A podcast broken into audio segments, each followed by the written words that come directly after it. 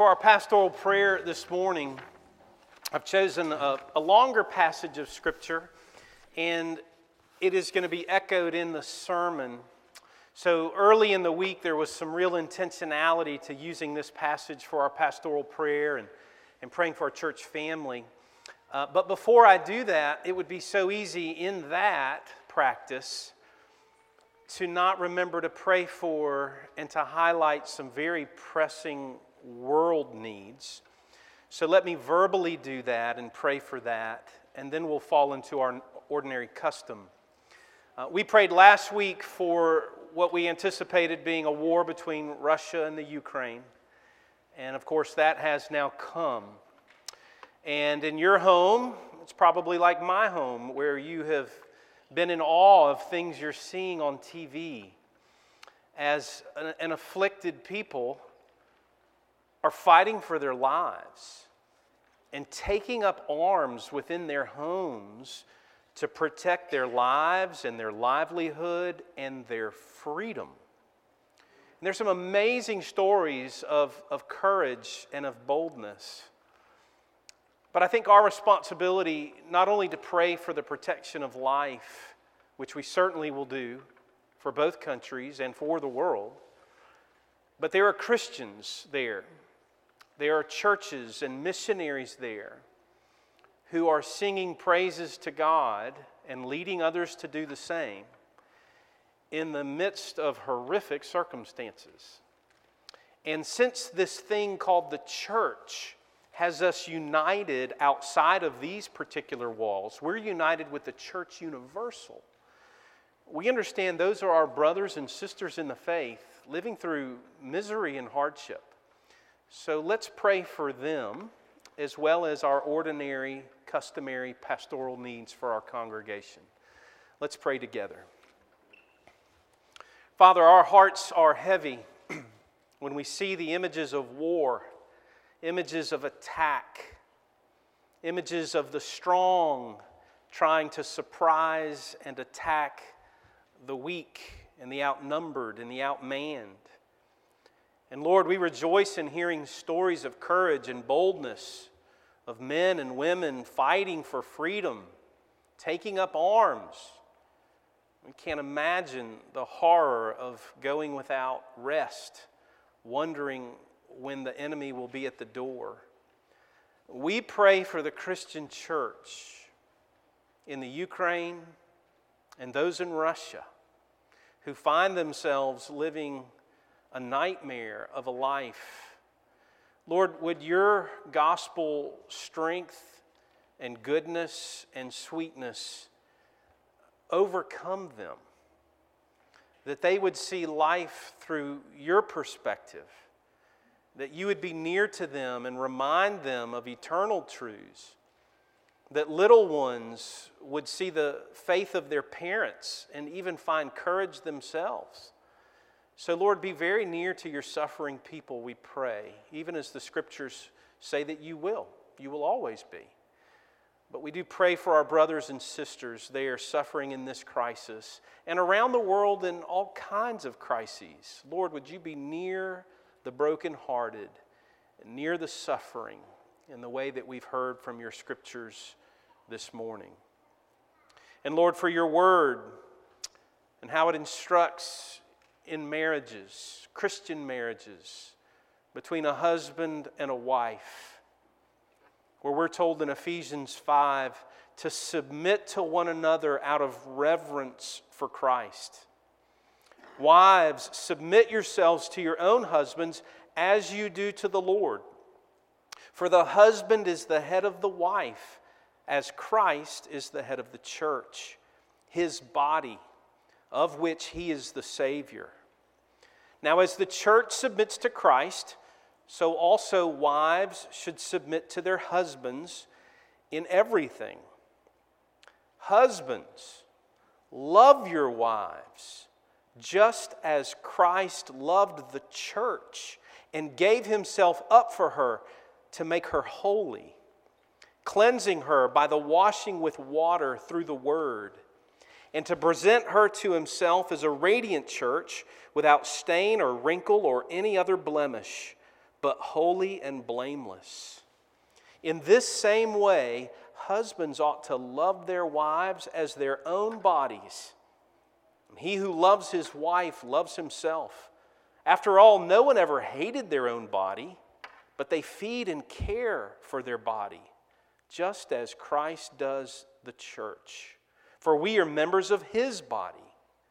For this reason, a man will leave his father and mother and be united to his wife, and the two will become one flesh. This is a profound mystery. But I am talking about Christ and the church. However, each one of you also must love his wife as he loves himself, and the wife must respect her husband. Lord, as we hear these words from Scripture, and in a culture that is so confused about family and manhood and womanhood, and what it is to be a husband, what it is to be a wife, what it is to be in covenant relationship, what it is to defend and to protect that covenant and to strengthen that covenant. Lord, I know that all of us who are in that covenant struggle struggle in our parts, we struggle in our roles. But Lord, I pray for the GPC church family that we would fight the good fight for a Christian marriage. Lord, I pray for our men that they would lead the way in faith and repentance. That we would model for our household what it is to be able to say, I was wrong.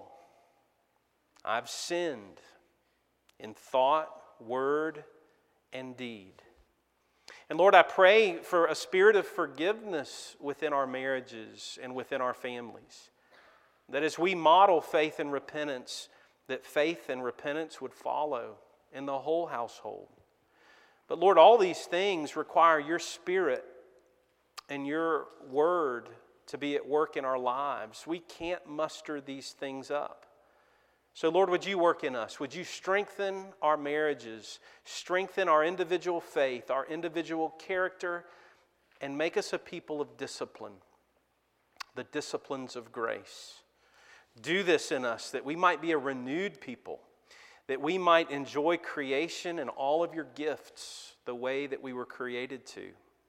Do these things in us that we might be salt and light in the world around us even in Greenwood, South Carolina.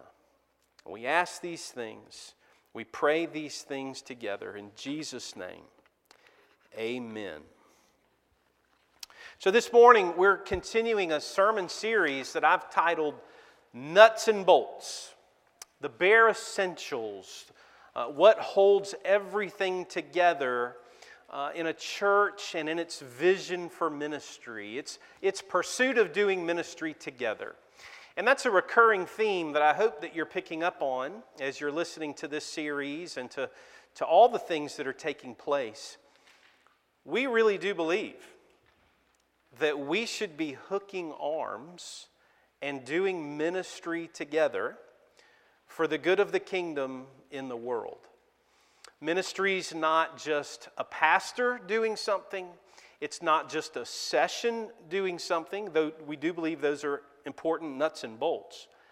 But our view of ministry is a robust one that sees every one of you using your gifts that God has given you to serve the one true God in whatever avenues make up your week throughout the week. Some of you are students. You're learning what it is to be called to the glory of God, to serve Him with your mind and in your labors as a student. Others of you, maybe you're going to a factory during the week. Maybe you're going to a department store. Maybe you're going to an office building. Whatever it is you do, you may be stay at home mom, stay at home dad. Whatever you do, we believe that it's a part of the ministry that we share as salt and light in God's world. And so we're looking at nuts and bolts, and we began looking at a purpose statement, a purpose statement that reads this way that we want to reach we want to nurture and we want to equip God's people for God's worship and service in God's world. short little pithy statement filled with meaning. If you've missed any of these sermons, they're all posted online. If you go for a walk or if you drive to the store and you missed the sermon, download it, listen to it, see what you think. See if it's something you would like to hook arms with and co labor in. And then for the last two weeks, today being the third week, we're looking at goals of the church. And I'll remind you that when we talk about goals in the church, we're not talking about the goal of having a bigger facility, the goal of having more church members, the goal of meeting a certain budget amount. Uh, so, if you're used to corporate goals in the workplace, it would be easy to cringe when you hear the church talk about goals. We're talking about ministry goals, the things we would like to see be true of us that God's word says should be true of every Christian and every one of us. And so the first goal was that we would be a church where our members actually know Christ. We don't know about him. We're not Old Testament scholars, New Testament scholars alone, but we actually know Jesus personally, intimately, really by faith. So we want to know Christ. Our second goal we considered last week is that we want to be a people who are growing in grace. And we looked at that phrase from Scripture and what it means. But it means lifelong transformation. That we should be a people who are being transformed by the truths that God is teaching us in His world. We don't want to be stagnant. We don't want to be still. We want to be growing. We want growth spurts. We want seasons of growth. We want a continuous picture of growth throughout the Christian life. And then today begins goal three, and it is simply this we want to be the church. We want to be the church. We want to be true to what the scriptures say a church should be, what the people of God should be. So today is a little bit different. I'm going to introduce or reintroduce some concepts about the church and in the weeks ahead, we're going to start looking at very particular fruit that should be true of us as a church and of you if you're a professing Christian. Several passages this morning, but the first one is this 1 Peter chapter 2 verses 9 through 10. Give your ear to the word of God. You like living stones, are being built into a spiritual house to be a holy priesthood, offering spiritual sacrifices acceptable to God through Jesus Christ. You are a chosen people, a royal priesthood, a holy nation, God's special possession, that you may declare the praises of him who called you out of darkness into his wonderful light. Once you were not a people, but now you are the people of God. Once you had not received mercy, but now you have received mercy. An introduction to what it means to be the church of God, the people of God. Let's pray for our consideration of it. Lord, would you take these next few minutes together as we consider your word? And by your Spirit, would you open our eyes? Would you enlarge our hearts? And would you renew our wills? That we, whether children or adults, might aspire to be the church. We ask this and pray it for your church. In Jesus' name, amen. So, a serious subject this morning, and you may recall that for 41 weeks, about a year ago, we had a series titled The Church According to Scripture. It was 41 weeks long looking in the Old Testament, looking in the New Testament, trying to get this biblical image and vision of who the people of God are supposed to be. Now, my children remind me uh, how long that series was. as I introduced it each week. So for, for today, we're going to do something a little bit different, son. We're going to begin, our first point is going to be the church according to many people's experience. See what I did there? Not according to Scripture. Point number one people's typical experience with the local church. Okay? You see what we're going to do? So, the church according to many people's experience. And let me say, let me highlight uh, this sermon this morning, much of it, the content of it, is from this little book that is now 20 years old. I can't believe it. Uh, this is called The Enduring Community, uh, the, embracing the priority of the local church. Uh, two former RUF campus ministers, Brian Habig and Les Newsom, two former colleagues of mine. They're both pastoring churches in the PCA. Brian is in Greenville, South Carolina. Les is in Oxford, Mississippi. Wonderful little resource. And much of what I'm going to say this morning is gleaned from several chapters here. But the church, according to the typical person's experience, not GPC specific, but Go out anywhere in America and talk to people about their experience in the local church, and here is what you will typically find you will find the disappointed. Those who have been disappointed by their local church. And to sum that up, what is their disappointment about? Well, sometimes it can be true that sheep have false expectations of the local church. Sometimes the sheep think the church should be doing things that the church actually isn't committed to doing. So people can get upset by that. People can say, well, you know, the church I used to be in, it had all these programs, and my social calendar was filled, and it was just high energy. And the church just has disappointed me. It's just not meeting those social expectations that I had. Uh, or, you know, the church we used to have, it had this uh, enormous playground or this incredible gym or this family life center or this rec center, and I just really like being a part of something like that. So I'm just really disappointed. Or, better, you know, I just, I just don't really like a uh, preacher who doesn't wear a tie. they're not wearing a tie, I just can't worship there. Or, you know, if we're not in pews, we're not worshiping. Not a true church if we're not in pews. So I'm, I'm, I'm disappointed. I'm not going there anymore. Okay? Now, you could apply that all kinds of ways where personal preferences, the, the personal preferences of sheep create demands that the Bible never talks about. So, all of us need to search our hearts with well, what expectations are we bringing? Are those the reason that we are disappointed? in our church. But that's not the full story. Secondly, sometimes the shepherds of the local church have inadequate provisions for the sheep. Sometimes the goods are not being delivered. Maybe the word is not being preached. Maybe the word is not being prioritized.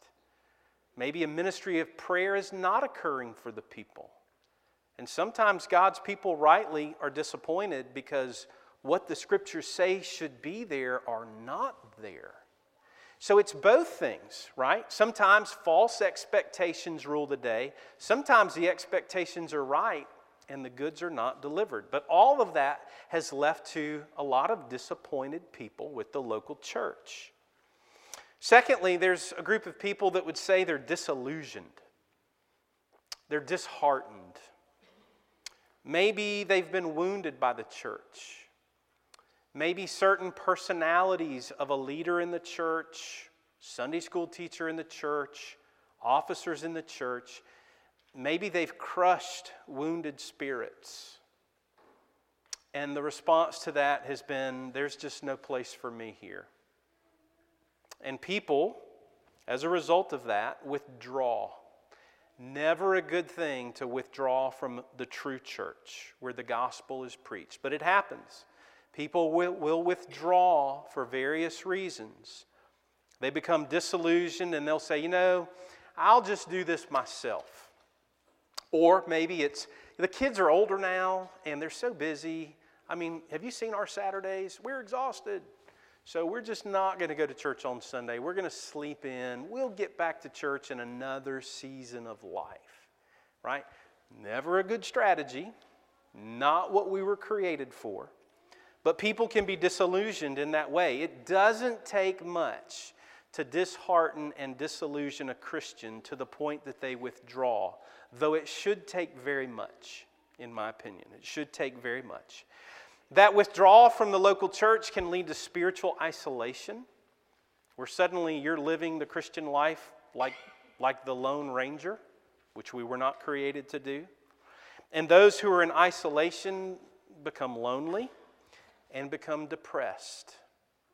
They also become easy prey in spiritual warfare because there may not be encouragement, there may not be instruction, there's certainly not accountability. And so the disillusioned can become easy prey in spiritual warfare. So some are disappointed, some are disillusioned, but those who are disappointed to the point of being disillusioned tend to be defeated.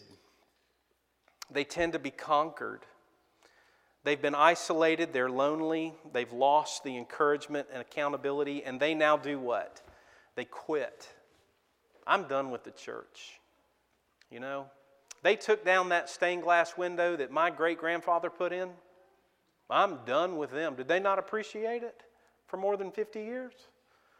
Um, little things can cause people to harden and withdraw, but the Christian oh, it should be hard to walk away from the local church.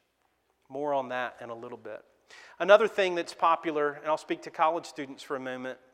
Um, you'll find out what your faith is when you're off to school and away from home. Or if when you graduate from high school, you're off to a job and away from home. Uh, that's where you'll find out if, if you'll get up in the morning. You go to bed early on Saturday night, early enough to get up and go worship with God's people on Sunday morning. That's where you'll find out is it your faith or your parents' faith that would have you in church on Sunday morning? And oftentimes in college, this is not unusual, and I think it's necessary maybe for a year, but church hopping from one church to another. And I've been around college students, I know how that works wherever the cover dish is on Sunday is where we worship on Sunday, right? Go get a good meal. Hey, there's something to that. I get that. And there's benefits to hopping around. But one of the most beautiful things I've seen is when college students say, okay, I'm going to be here for four years.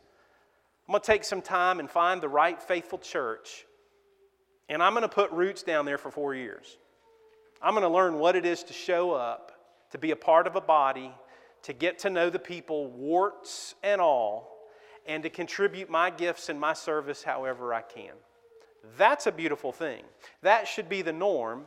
But even adults, college students who get used to hopping around tend to become adults who hop around. It gets harder and harder to put your roots down.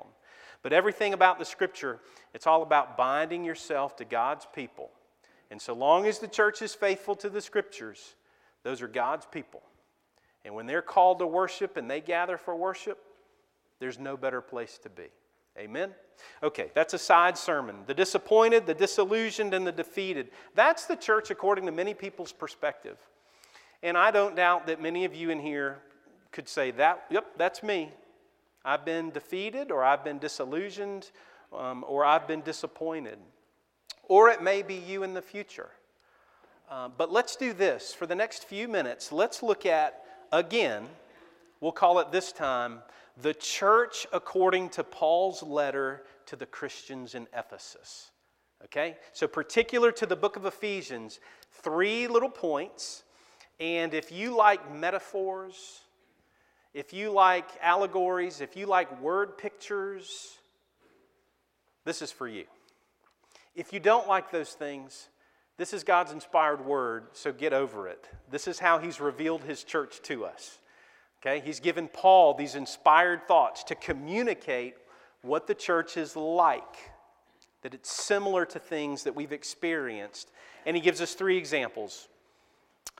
And the first is this the church is a building. The church is a building. Now, what kind of building? Brick and mortar or flesh and blood? Here, Ephesians chapter 2, verses 19 to 22. You are no longer strangers and aliens, but you are fellow citizens with the saints and members of the household of God. Built on the foundation of the apostles and prophets, Christ Jesus himself being the cornerstone. In him, the whole structure, being joined together, grows into a holy temple in the Lord. And in him you also are being built together into a dwelling place for God the Holy Spirit. The church is a building. That's the picture that Paul is giving in Ephesians. The church is being built to be something significant, a holy temple for worship. Now, listen, this is very important, and there's all kinds of ways to apply this. Uh, but just to get right to it, he is saying the church is flesh and blood. It's not brick and mortar, it's not drywall and LED lights. Now, we can think of that, right? That the church is a holy place. Well, it is a holy place. But what he's saying here is that the people are the building not the building itself. Listen to this quote from the book that I referenced earlier from Brian Habig and Les Newsom. Church buildings do not possess an inherent sacredness. It is the building inside the building that the scriptures are concerned about. The, store, the stones of the church are flesh and blood. We are the temple, Paul says, that has been made holy by Christ, who is himself the chief cornerstone. Do you understand that? God is concerned with the people, not the structure. Now, you want to see a great lesson of this truth? We've seen it over the last two years if you have eyes to see. A pandemic can come across the land. Well, what's a church to do? If we can't all fit in a building, in a small sanctuary that can hardly fit us now, what, what are we to do? Does that mean we can't worship? We're not dependent upon a building. It's when God's people gather, they're called to worship and they can gather. 20 years of my life, I preached in a barn. I learned that God can be at work when His people gather and His Word is open in a barn. We learned it here in a field and most recently, we're learning it here in a gymnasium. I've been told can't worship unless we're in the sanctuary. I don't have a category for that. I don't have a category for that because the scriptures don't have a category for that. It's about the people of God coming together, responding to a call to worship, confessing their sins, receiving the assurance of pardon of the gospel, hearing from His Word and being instructed and directed, having our wills renewed, and then going and being the church in the world. We are not building centered, we're not building dependent. We could do this in the parking lot, and we are the church of Jesus Christ. So, sacredness not attached to any building or place, it is the people and it is God's work in and through those people. That's what it is when the Apostle Paul says, You are the church, you're the holy temple. Don't get sidetracked by pews and carpet colors and walls and buildings. And by the way, what do churches tend to split over? Carpet colors, whether to have pews or chairs. Let's be a Bible thinking people and see those things for what they are. Some of them are necessary, some are not. But it's about us being together and being under the Word of God. We, all we need to do to be the people of God in worship is to be together with His Word and Him sending His Spirit. Amen? Amen. Okay, secondly, the Apostle Paul says in Ephesians 4 we're a body. The church is a body. It's not just a building, it's a body. Ephesians 4, verses 4 through 6 and 15 through 16. Just an excerpt from a larger statement that he makes. But he says, There is one body and one spirit, just as you were called to one hope when you were called, one Lord, one faith, one baptism, one God and Father of all, who is over all and through all and in all. And we are to grow up in every way into Him who is the head of the body, into Christ, from whom the whole body, joined and held together by every joint with which it is equipped, when each part is working properly makes the body grow so that it builds itself up in love. We, as the church, are equipped to do something significant. So we're, we're built to be something significant, a holy temple.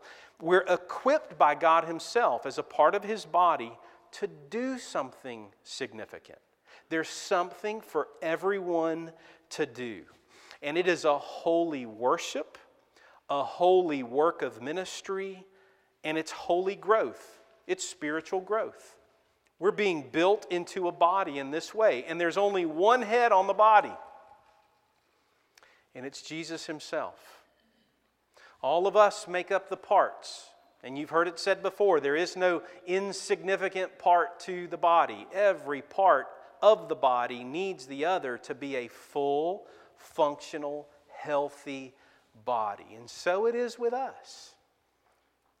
There is something for you to do if you're a member of a local church in supporting the worship and the work of the Christian church. Again, quoting from the same book, Brian Habig, Les Newsom, they say this The church is a body. Each individual person would do well to ask themselves from time to time Am I a product, productive and healthy member who contributes to the body? Or am I actively contributing to its dismemberment? Wow, that's a hard application. So, what does it mean to contribute to the dismemberment? That would be to gripe and turn against other parts of the body. I don't need you. Cut off that arm, cut off that pinky, cut off that toe. And we can be that way in the church. We can turn on ourselves. We can turn on the universal church or aspects of the universal church. We can turn on people.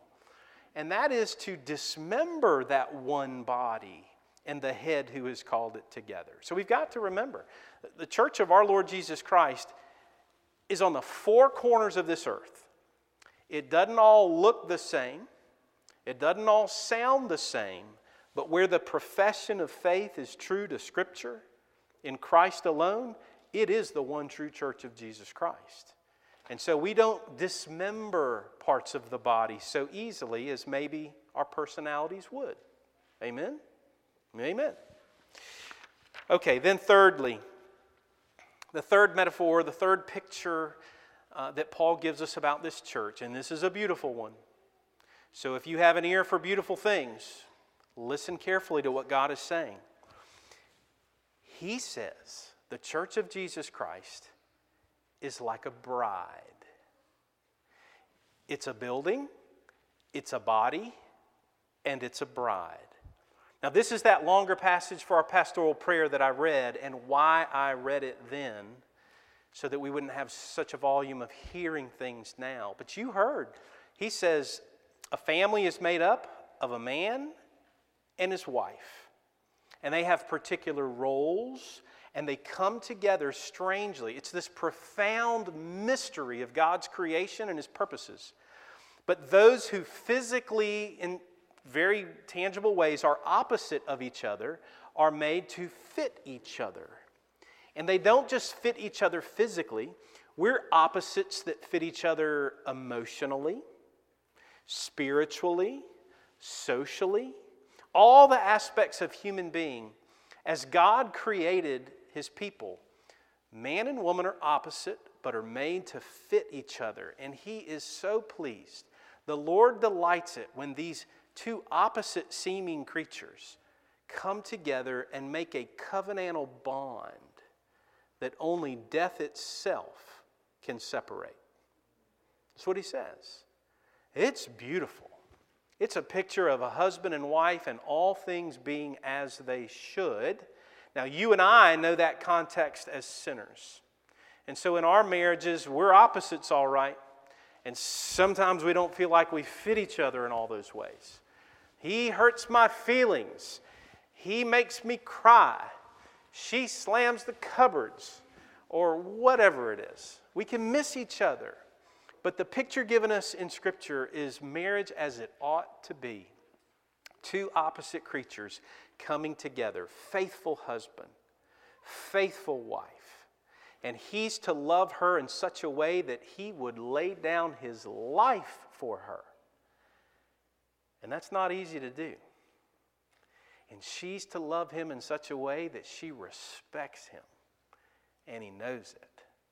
And those two things, that kind of love and respect, are beyond us as sinners. But then Paul tells us in Ephesians 5 all of that, all of that in God's beautiful design is to model for us to understand how the Creator loves His church, how the Redeemer loves His people. And that's a profound mystery, Paul says. It's a head scratcher. It's amazing that God would love us like that. And that's what he says. That's the story of Scripture. It's beautiful. Uh, the author, Brian Habig and Les Newsom, put it this way. Now, brace yourself because it sounds weird at first. But what we're told in Scripture is that God has honeymoon affections for his bride. Oh, my goodness, what does that mean? Well, how about I tell you by reading Scripture? Okay? So it's not my words, these are the words of Scripture. This is what I mean by honeymoon affections. Listen to this from Isaiah 62, verse 2 through 5. This is the Lord speaking of his church, speaking of his people. Here are your honeymoon affections. You shall be called by a new name. That's what happens at marriage, right? You're called a new name. You shall be called by a new name that the mouth of the Lord will give you. And you shall be a crown of beauty in the hand of the Lord, a royal diadem in the hand of your God. You shall no more be termed forsaken, your name will not be forsaken, and your land shall no more be called desolate, but you shall be called, My delight is in her, and your land married. For the Lord delights in you, and your land shall be married. For as a young man, marries a young woman, so shall your sons marry you. And as the bridegroom rejoices over the bride, so shall your God rejoice over you. That's honeymoon affections. Well, what do you mean it's honeymoon affections? I mean, I kind of see how that's there, but you made it sound like it was going to be, you know, make you gasp a little bit. Okay, Second Corinthians chapter 11 verse 2, the apostle Paul speaking. I speaking to the church from the Lord's perspective. I am jealous for you with a godly jealousy. I promised you to one husband, to Christ, so that I might present you as a pure virgin to him. Okay, that's honeymoon language. There's no way around it. And it's sung about, it's smiled upon, it's beautiful that God has those kinds of affections for sinners like us. It's honeymoon language. It really is. And I won't read it, but you can read it after lunch today. Revelation chapter 19, where the image is of what? The marriage supper of the Lamb the marriage feast, the gathering of his people, because the bride and the bridegroom will one day be together as one forevermore. The scriptures are filled with this. I mean, this is sexual language, marriage language, and the reason is that a state of marriage is supposed to be so holy, so unique, so distinct that we would get it. We would understand, oh, you don't clown around with marriage. That is holy to the Lord. And sexuality, His great gift to marriage, that is holy to the Lord. You don't clown around with that. But we're living in an era where marriage is clowned around with. So we could miss the depth and the beauty of this, but don't miss it this morning. God is saying, You are a building. The church is not about brick and mortar, it's about flesh and blood and His assembling you for a purpose. You're His holy temple. And that church is so diverse, it's so different, but they're one body with one head, and there's work for that body to do in God's world. And how does God feel about that body? Oh, it's a bride. He cherishes it. It's his special possession, as we heard in 1 Peter, 2 Peter. Oh, he cherishes that bride. He loves that bride. Now, if you're a man in here, it is true, the scriptures are calling you a bride. It's using the feminine term for all of us. He is the bridegroom, and we are the bride. But don't hear that as soft, effeminate language. That is covenantal language. That is as strong and beautiful a language as it could be for sinners. And God is using that language with us. So, as we begin a consideration of the church in the next few weeks ahead, can you remember that it's a building of flesh and blood? It's a body of various members and parts, but all underneath one head. And we're a bride, we're a cherished and beloved people.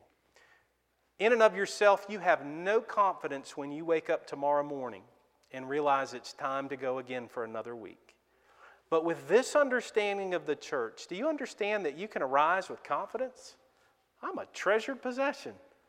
I'm not lovely, but He has loved me in a covenantal way, binding Himself to me with promise for eternity. There is no more beautiful picture to give than what God has given, him, given us Himself in His Word. This is the thing called the church. It's disappointed a lot of people, it's disillusioned a lot of people. No doubt, sinfully, it has harmed and wounded a lot of people. May that never be true of us. Oh God, may it never be true of us. But if you're one who is prone towards dismembering the unity of the body, or not seeing the beauty of the body in the way the scriptures have revealed. I'll end with this quote.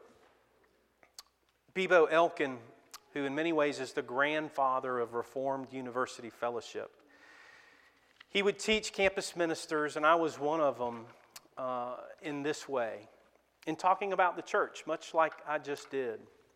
He would say, You know, if Jesus loved his church enough to die for it, don't you think maybe you could be patient with it? Ugh. Wow, okay. If, if he has these kinds of affections for a wayward people, sinful people, can't we be a little bit more patient with the church? I mean, we could voice our frustrations quickly, right? But it's the bride that Christ has died for. It's the body that he's building under one head. It's the building that he assembles as his own temple for worship. May God give us grace and mercy and peace to be the church and to be patient with one another as we flounder our way finding out what that means. So, in the weeks ahead, we are now going to get into the tangible fruit of what it means to be the church. We've got a big picture of you today of the church. So, in the weeks ahead, what is the fruit? This is, these will be the titles or the subjects of the sermon in the weeks ahead. The fruit of the church, what we should bear in our individual lives and as a people gathered together, should be worship, prayer, evangelism and missions, fellowship, giving and service, and having a biblical world and life view through which we see all things. So that's where we're going, if you like to know. But let's pray that we would be the church and that our appetites would grow to aspire more and more to be the people of God in His earth. Let's pray. Lord, that is our prayer that we would be the church, not spectators, but participants in ministry. So, Lord, would you encourage every one of us here, whether young or old? There is something for us to do in our bearing of fruit as disciples of Jesus. And Lord, as we close in song, would even the words of this hymn remind us of the same biblical truths we've heard? Encourage us Encourage us that we might be the church. We pray in Jesus' name. Amen.